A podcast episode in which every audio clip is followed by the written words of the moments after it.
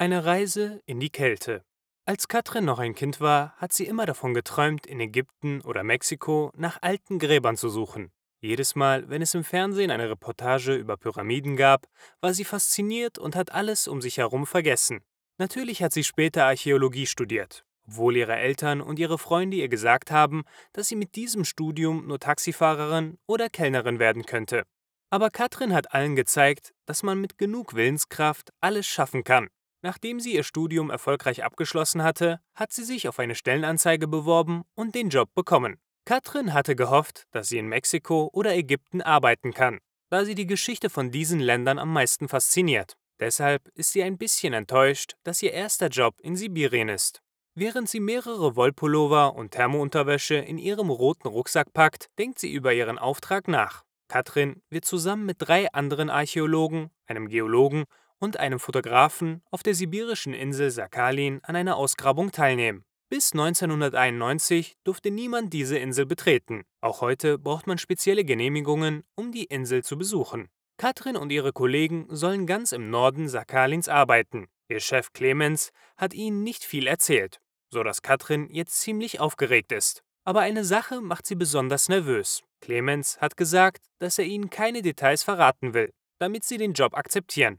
Wenn ihr zu viel wisst, überlegt ihr es euch vielleicht nochmal anders. Das waren seine exakten Worte. Bevor Katrin ins Bett gegangen ist, hat sie warme Milch mit Honig getrunken und ein bisschen Yoga gemacht. Obwohl sie wirklich versucht, sich zu entspannen und nicht zu viel darüber nachzudenken, kann sie in der Nacht vor ihrer Reise kaum schlafen. Als die Gruppe nach 20 Stunden anstrengender Reise endlich an ihrem Ziel angekommen ist, sind Katrin und die anderen Teilnehmer erschöpft. Es ist furchtbar kalt und obwohl alle dicke Kleidung tragen, frieren sie. Alle schlafen zusammen in einer kleinen Hütte, durch die der Wind pfeift. Während Katrin sich in ihren Schlafsack kuschelt, kommt plötzlich Frank zu ihr, ein anderer Archäologe, mit dem sie sich während der Reise ziemlich gut verstanden hat. Psst, Katrin, schläfst du schon?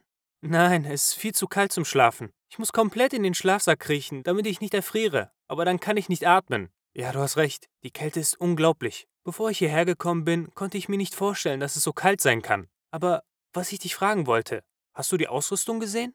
Die Ausrüstung? Nein. Was ist damit? Frank spricht jetzt noch leiser, damit die anderen sie nicht hören. Ich habe vorhin heimlich zugesehen, als Clemens Männer ausgepackt haben. Es waren Schutzanzüge dabei und Gasmasken. Ich glaube, dass ich auch ein paar Waffen gesehen habe. Katrin ist jetzt hellwach. Waffen?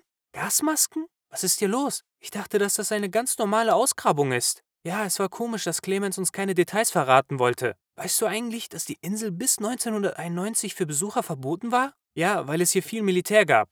Erst nachdem die Sowjetunion nicht mehr existierte, konnten Touristen die Hauptstadt besuchen. Aber jetzt frage ich mich, ob es hier wirklich nur Militär gab. Und wenn ja, was war der Grund? Frank, du machst mir Angst. Morgen werden wir hoffentlich mehr wissen. Versuch zu schlafen, damit du fit bist, wenn morgen früh der Wecker klingelt. Nachdem Frank gegangen ist, kann Katrin lange Zeit nicht einschlafen weil sie über Franks Informationen nachdenkt. Am nächsten Morgen stehen alle sehr früh auf. In der Hütte ist es so kalt, dass man die Atemwolken sieht. Einer von Clemens Männern, ein großer Mann mit brutalem Gesicht und vielen Muskeln, ruft alle Teilnehmer in die kleine Küche.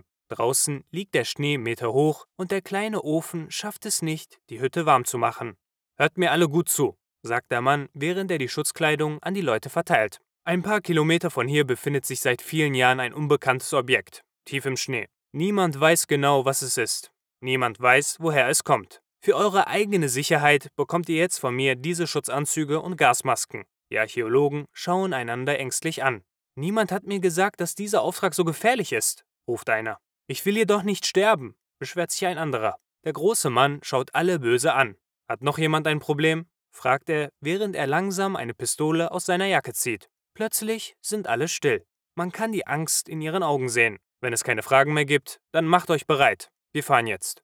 Nachdem die Gruppe mehr als drei Stunden durch tiefen Schnee gefahren ist, erreichen sie den Ausgrabungsort. Überall stehen Männer, die sehr böse aussehen und eine Waffe tragen. Katrin denkt, dass ihre Familie doch recht hatte. Vielleicht wäre Taxifahren wirklich die bessere Idee. Jetzt ist sie auf einer vergessenen Insel hoch im Norden mit vielen Männern, die sehr kriminell und gefährlich aussehen.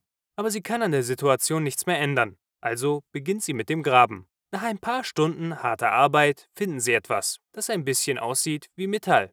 Das Metall ist ein Teil von etwas viel Größerem. Als Katrin genauer hinsieht, erkennt sie, dass etwas darauf geschrieben ist. Sie kann es aber nicht lesen, weil sie die Schrift nicht kennt. Sie ruft den Fotografen, damit er ein Bild von den mysteriösen Zeichen und Symbolen macht. Katrin hat ihre Angst total vergessen, weil die Arbeit so spannend ist.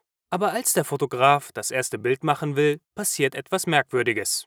Die Schrift beginnt zu leuchten und das Metall bewegt sich ein bisschen. Die Archäologen und der Fotograf stehen sofort auf, aber sie sind so schockiert, dass sie nicht weglaufen können. Clemens Männer haben bemerkt, dass etwas passiert sein muss und laufen jetzt auch zu dem Objekt. Ich glaube, dass das Objekt jetzt reagiert, weil es das erste Mal seit langer Zeit wieder Kontakt mit Sauerstoff hatte, flüstert Frank. Die Gruppe steht immer noch um das Objekt herum und schaut gespannt, was passiert. Sie bemerken, dass es plötzlich wärmer wird. Der Schnee unter ihnen beginnt zu schmelzen. Bald stehen sie in einem kleinen See. Und obwohl das Wasser unter ihren Füßen immer wärmer wird, bleibt jeder an seinem Platz. Weil der Schnee geschmolzen ist, erkennt die Gruppe, wie groß das Objekt ist. Es scheint riesig zu sein.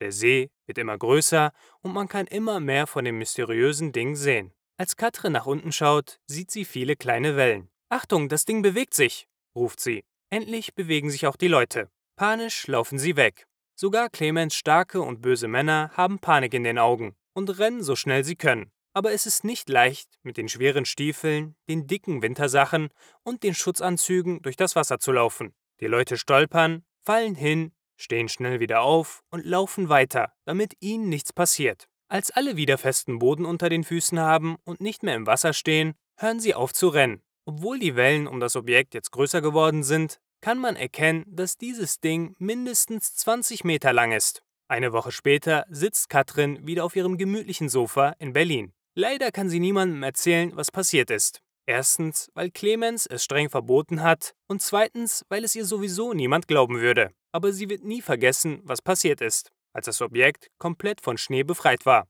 Eine Tür hat sich geöffnet und mehrere menschenähnliche Wesen sind herausgekommen. Nachdem sie große Mengen von einer unbekannten Substanz, die ziemlich gestunken hat, aus dem Objekt geworfen hatten, sind sie wieder hineingegangen und das Objekt ist kurze Zeit später im Himmel verschwunden. Stolz schaut Katrin auf ihr Souvenir, das sie heimlich mitgenommen hat. Ein kleines Säckchen voll mit Alienkacke.